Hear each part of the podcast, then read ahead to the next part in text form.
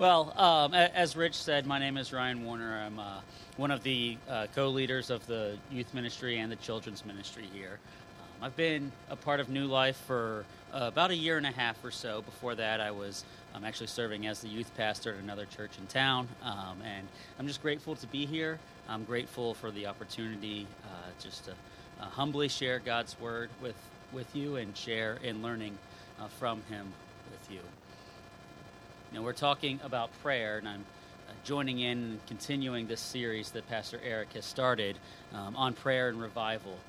And as I was considering um, and from the Lord what direction to go uh, this morning, um, there are uh, uh, there's a couple of quotes that I've come across that I think I'm just would wonder if they resonate with you as they certainly resonate with me. So here's one. Most of us wish we were better at praying. It's not that we don't do it, we just don't do it with the power and energy that such a central aspect of the Christian life deserves. Tim Keller. Like many other believers, I've always sought to have a time of devotion and prayer each morning. And like most other believers, I have found it a struggle to be consistent. I, am wondering if those resonate with, with you all at all. Um, I'm seeing some nods. That's good. That wasn't rhetorical. It's helpful um, because they certainly resonate with me. When uh, the topic was first broached of me uh, preaching this morning, filling in for Pastor Eric, my initial reaction was, I, I would love to. If that's helpful for the church, then by all means. And then it started to occur to me that we're doing a series on prayer, and that means I'd be preaching on prayer. And these quotes resonate with me a lot. So I, I want you to know that I, I come before you this morning humbly um, as simply a fellow disciple. I'm not uh, some kind of expert prayer or prayer warrior um, to dispense all of my wisdom. But I, I trust that together we can open God's Word and we can learn from Him and we can grow together.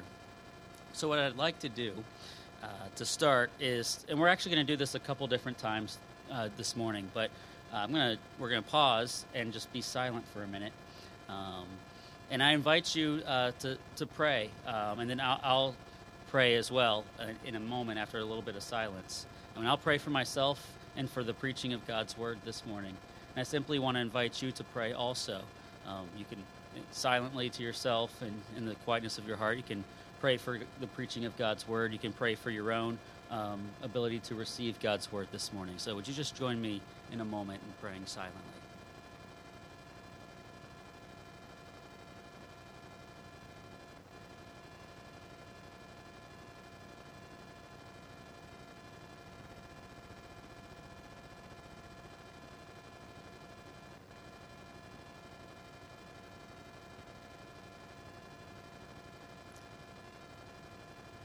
Father, we come before you this morning uh, grateful for all you have done, that you have given us life, that everything that is good comes from you, that you have loved us fully and perfectly.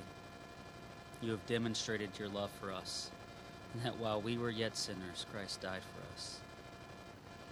And you have adopted us into your family as sons and daughters, heirs to the throne.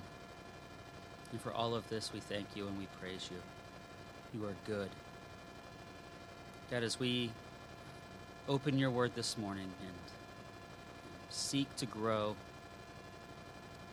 closer to you and be transformed more into the image of Christ, God, I ask for your spirit uh, to be present in this place, speaking to each one of us, and that you would use me uh, not to dispense any of my incredible wisdom, but simply to be a vessel for you in your spirit and your truth. In Jesus' name, amen. um, there's a, a, professor and author, Kevin Halloran, and he, he's uh, pointed out that there's a lot of books that are written on prayer. And the reason that there are so many books written on prayer is that even after reading them, we still struggle to pray. Some reasons are intellectual, right? They maybe we don't know how to or what to pray in a particular situation. Some are more volitional. Our hearts are distracted or apathetic. Still, other reasons maybe that we simply lack the proper tools um, to know how to come before the Lord in prayer. And, there, there are countless obstacles, are there not? Uh, for, for one, um, and he lists a few, and believe me, this is not an exhaustive list by any means, but I think the, the first is that we forget why prayer matters. Right? As we go through life, uh, it often seems like w- we can do things on our own. And we forget that we pray first and foremost to glorify God and to align our hearts with His will. Oftentimes, I think we approach God to hope to get God on aligned with our will. But the truth is that prayer is designed for us to be aligned with His. Secondly, we, we doubt that God really hears us. And I know that in this room, that intellectually we would all affirm that God, of course, hears our prayers. We're, we're believers in Him, and we, we believe that God does hear our prayers. But I, I mean that deep within us, do we not sometimes believe that we're in this all on our own and that we can depend on no one but ourselves? I know I often live that way, even if I might affirm that I'm depending on God. A, a third obstacle is that sometimes we just don't know what to pray. I don't think it's a coincidence that Jesus gives us the Lord's Prayer in response to his disciples asking him to teach them how to pray. Prayer does not come naturally to us. Prayer is a skill that we can develop, it is something that we grow in as we practice it. It's not just something that we do. Fourthly, we become distracted. I'm curious, how, how, long into praying does it usually take for your mind to start to wander? For me, it's usually one or two sentences. And then I'm off thinking about something else. Maybe it's something that the one or two sentences sparked. Maybe it's just something else entirely. And how often does that distraction lead us away to not return to that prayer time of prayer? Uh, for me, it does. We become distracted quite easily sometimes. Um, maybe we feel guilty. Perhaps there's a feeling of guilt around a particular area of sin in your life, and a voice of condemnation that assures you that you're unworthy of approaching God's throne. Or maybe you think about praying and you feel guilty that you don't pray enough or well enough. And to avoid that feeling of not being a good enough prayer, you avoid praying too. And lastly, we are busy, are we not?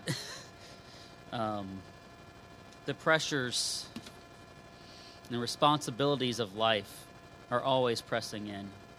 There is always something else that needs to be done, something else weighing upon us, and I think we're all keenly aware of that next thing that we should be doing.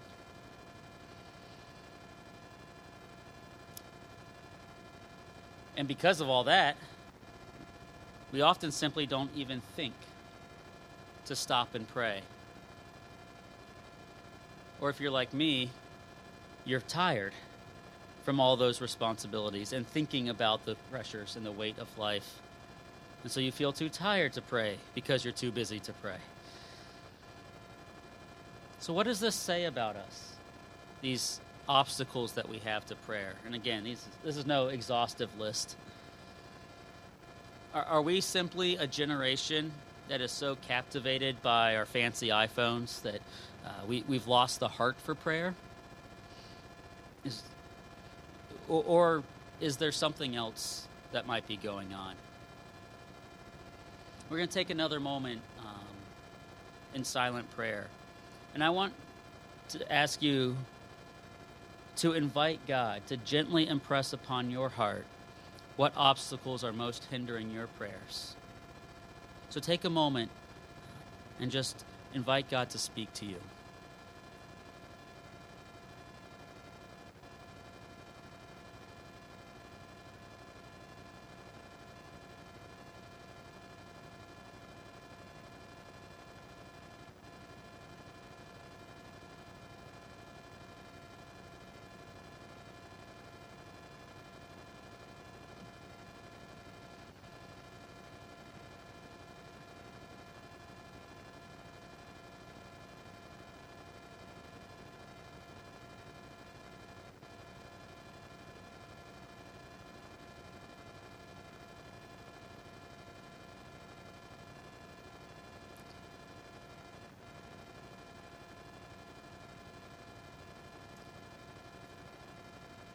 Now, something that may be of some comfort to you is that to struggle in prayer is not a new phenomenon for believers in Jesus. D.L. Moody, who was an evangelist um, in the 1800s, wrote a book in 1884, which was a hundred years before I was born, called Prevailing in Prayer. And in it, he suggests that the reasons that Christians do not prevail in prayer more are simply that they don't do it. That we don't pray particularly often, and that is why we don't see victory. We, we don't see results in prayer as we would like. That was in 1884. Uh, John Calvin, um, who wrote his Institutes of the Christian religion in 1536. He points to the exhortation in 1 Thessalonians 5:17 to pray without ceasing. And, and says that of course every Christian should aspire to pray to God constantly throughout the day. But then he adds this Since our weakness is such that it has to be supported by many aids, and our sluggishness such that it needs to be goaded, it is fitting each one of us should set apart certain hours for this exercise. I'm going to say that again. Since our weakness is such that it needs to be supported by many aids, and our sluggishness is such that it needs to be goaded. This is in 1536. Calvin didn't have any iPhones distracting him, right? and yet, what is he observing about us as people who love God and want to grow in Him. Our weakness needs aid and support. We are sluggish and need to be goaded along. The phenomenon that we might struggle with prayer is not new for those of us who are followers of Jesus. it, it is a common plight, it is a common reality. And, and the text that we're going to look at today, I, I, believe, gives us not just great insights, but also comfort and hope as we engage in this struggle of prayer. So, we're going to look at Ephesians chapter 6, um, verses 10 through 20, and it'll be on the screen. Um, you can follow along in your Bibles as I read. Now, I'll read this kind of entire chunk of text, and then uh, we'll kind of look at a couple different sections of it uh, in part.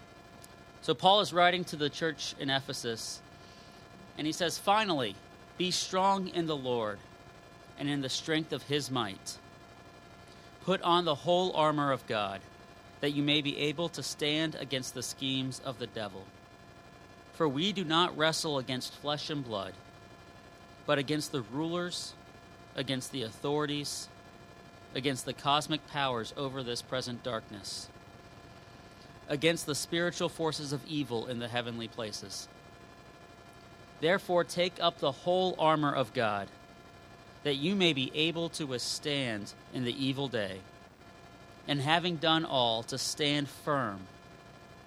Stand therefore, having fastened on the belt of truth, and having put on the breastplate of righteousness, and as shoes for your feet, having put on the readiness given by the gospel of peace.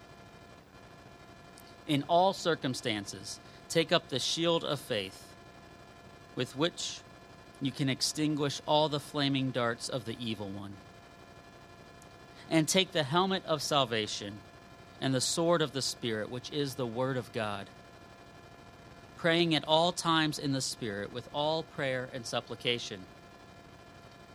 To that end, keep alert with all perseverance, making supplication for all the saints and also for me, that words may be given to me in opening my mouth boldly to proclaim the mystery of the gospel, for which I am an ambassador in chains, that I may declare it boldly as I ought to speak.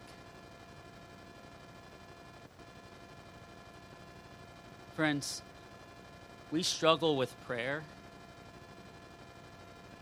and we should expect to struggle in prayer. We should expect it.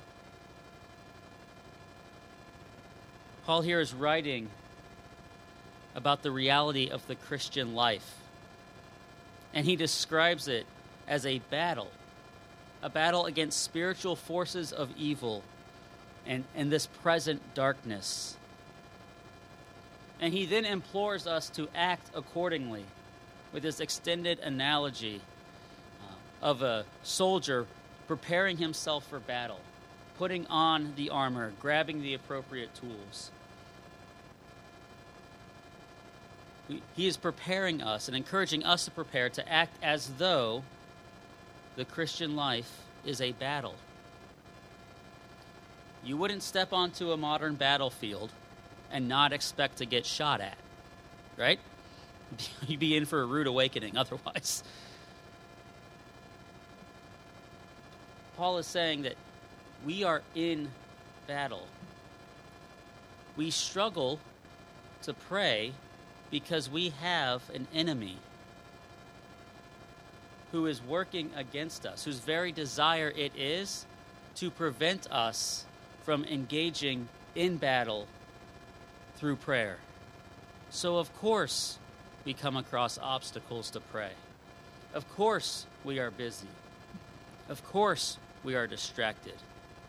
Of course, we feel feeble and fumble through our words and feel insufficient and insignificant, and we wonder if it really makes a difference. Of course, that is the experience we have of prayer. That is exactly what we should expect the experience to be. And Paul, in verses 18 through 20, there at the end, ties this reality of battle directly to prayer, right? He, he goes through the, the analogy of the armor. And then he says to take on the helmet of salvation and the sword of the Spirit, which is the word of the Lord, praying at all times in the Spirit, with all prayer and supplication. To that end, keep alert with all perseverance, making supplication for all the saints, and also for me. No wonder we are so prone to feel as though we don't pray often enough or well enough. We have spiritual enemies at work against us. Uh, we struggle with prayer, I think it was just up there on the screen. We struggle with prayer because, by definition, prayer is a struggle. Say that again. We struggle with prayer because, by definition, prayer is a struggle. So let us not then fall for the devil's schemes, shaming us into believing that we're bad Christians whose sparse and feeble prayers don't amount to anything. Because I think that is the temptation, right? To, the temptation to ultimately not believe that prayer does anything. Probably because we're not doing it well enough or right enough. But rather, let us be encouraged that our struggle is, by its very nature, common to all of Christ's disciples. And therefore, let us encourage one another to persevere in battle. And that's what Paul asks us to do to persevere. And I want to press in on the idea that this is a one another reality. Because I, I, believe that anytime we're discussing an aspect of the Christian life where we may feel that we're not doing good enough, the temptation is to assume that the solution is to try harder, to do better. So we double down on our reliance on willpower, even though we know from past experience that that doesn't typically really do much for us. I still will commit myself to, to pray at this time and in this way, and it works for a few days or a few weeks until those distractions come in again, until I'm busy again, until I'm discouraged again.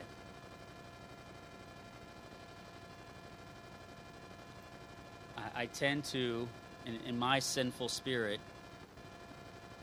be very self reliant to assume that I can take care of whatever needs to be taken care of on its own or on my own.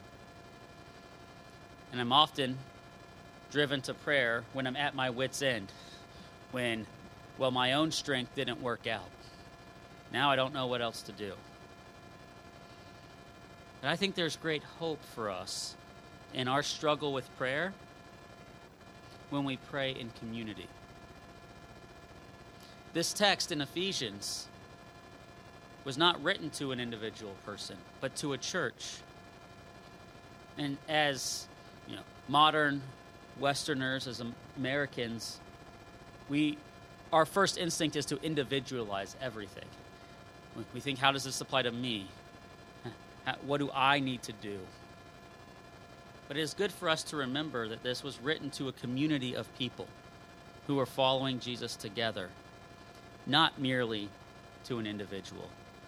So when Paul writes to pray at all times in the Spirit, with all prayer and supplication, and to keep alert with all perseverance, making supplication for all the saints, and also for him as he goes to preach the word. Yes, it would make sense for each individual person to take that as as they are being implored to do that. But I believe that Paul was writing that intentionally to a group of people and imploring them to do this together, to live out the Christian life in this way together. And he even demonstrates that it is a shared act because he asks them to pray for him. He gives them specific requests. He trusts that they will be praying for him in his ministry. And he has already, uh, throughout the, the book of Ephesians, told them how he is praying for them. It's a communal activity, just as much as it's an, an individual one.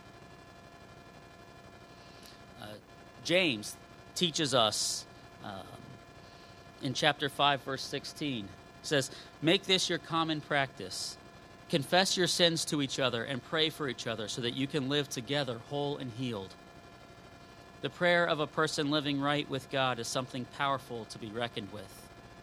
And that's the, the message translation, Eugene Peterson's paraphrase of scriptures. And I, uh, I find that so helpful sometimes, uh, the way that, that it's phrased there.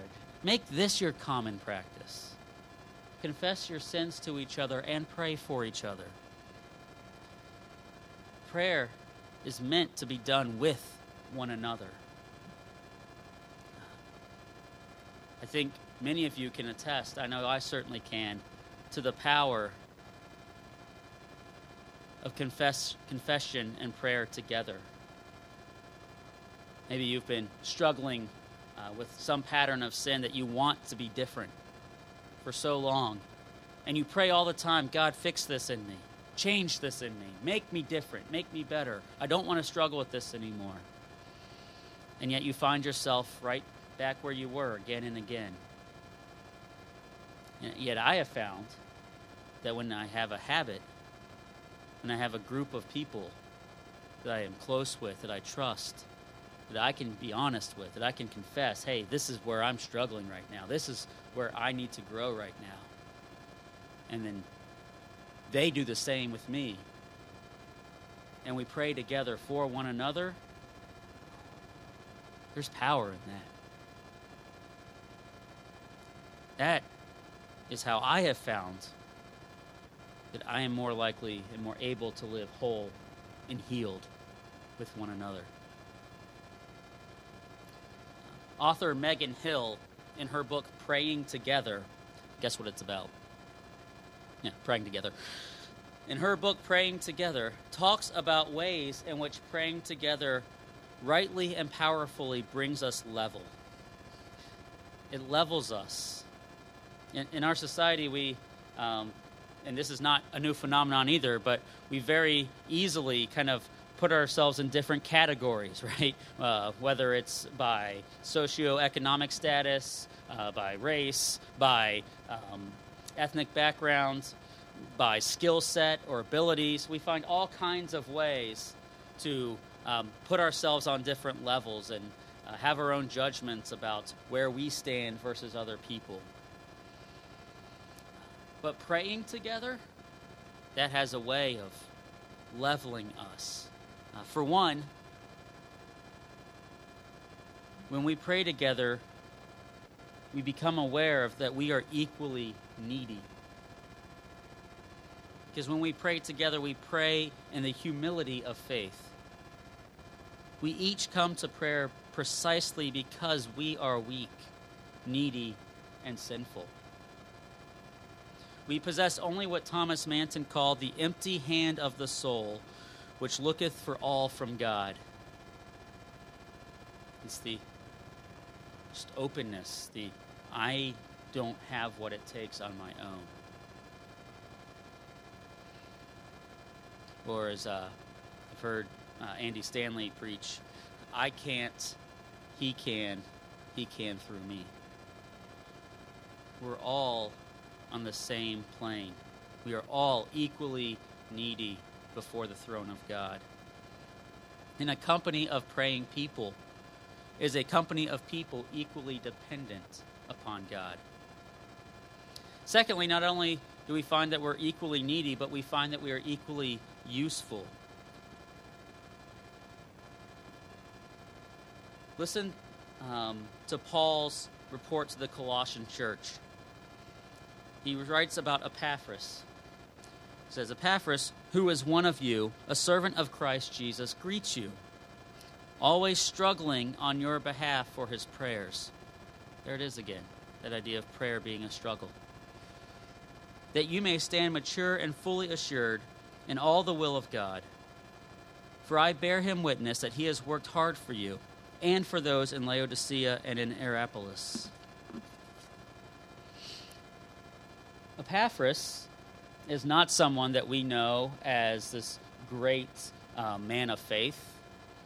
We, we don't have all of his letters that are written to different churches. We don't know of his sermons that he t- preached. We don't know much at all about him other than he was a companion of Paul's and that he prayed.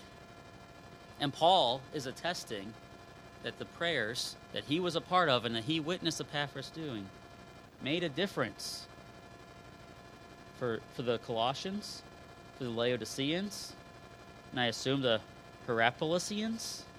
Should have thought that one through before I got to that.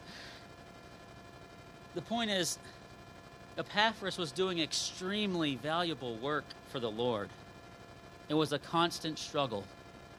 It required sacrifice of time and energy it encouraged the saints and helped three different churches. It was really, really hard. He was praying together with other believers. And Paul writes to the Colossian church and says, I just want you to know this work is being done on your behalf.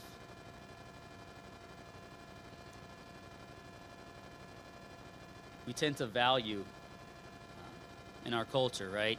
The um, preacher who has the amazing speaking gifts and can just wow us with his words, the musicians who write and play fantastic songs that we sing along with. And these are, of course, good gifts that God is using to bless the church. It is not, um, and th- these are not bad things. The issue that I think we have is that we value them above the work of praying together. And I believe that is the invitation that he gives all of us, regardless of what our skill set is, whatever, regardless of what part of the body of Christ we may be. We are all equally useful in prayer and in the struggle and battle of prayer for one another. And finally, we are all able to be equally participating in prayer together. All of God's people can and should participate the healthy and the sick, the male and the female, the young and the old, the rich and the poor, and the somewhere in between. There is no category that you can put yourself in that changes your valuable labor in prayer. We are all level. And we are all invited as part of God's church to pray together. We've been talking a little bit about community groups the last few weeks, and uh, in your bulletins, if you got one this morning, uh, there's a couple of different things I want to encourage you to look at. There's a community groups catalog uh, listing the different groups, because key to each group that meets together is the idea of praying together. And so, if you're not in a community group, I, I would encourage you I would encourage you to think about if there's a way to connect that that might be a good fit for you. Because it's an opportunity that you would have to pray together with others. To be an equal, valuable laborer in this struggle against evil and darkness. So please do look through the community group catalog consider if God is inviting you as a next right step in your life to maybe step out of a comfort zone and into a group. There's also uh, this sheet on prayer needs and what is available here at New Life with information on uh, a prayer chain, uh, a, a posted prayer wall via email, prayer meetings that happen periodically, and other ways that people gather together here at New Life to pray. And likewise, I, I want you not just to be aware that these things exist, but to be open to considering how might this be an invitation to me to participate in prayer as a church in community. Because I know that I struggle with prayer. None of you have told me otherwise yet, so I'm going to assume that you all struggle with prayer too. I mean, Paul seems to think that we're all going to struggle, and that that's kind of the way it is. It doesn't say as so much about us as it does about the reality in which we live. And I want to invite you to prayerfully consider with whom you might be able to pray. Who can you pray with? Maybe it's a community group. Maybe it's people that you live with in your home. Maybe it's a friend that you can call and pray with over the phone. Who might you pray with. That you don't just struggle alone and feel like you don't do it good enough or often enough, but that you can be encouraged to persevere in community. We're going to do this thing one, one last time where we're actually going to be quiet, and I want you to think and pray about who you might pray with. Maybe someone will come to mind very quickly and the prayer might be for the uh, maybe courage to break through the awkwardness and and ask if you can pray with that person as co laborers. Or maybe you have no idea. And then this could be a time for you to ask God for inspiration. I want to invite you to take a minute to quietly pray, and then I'll close us in prayer.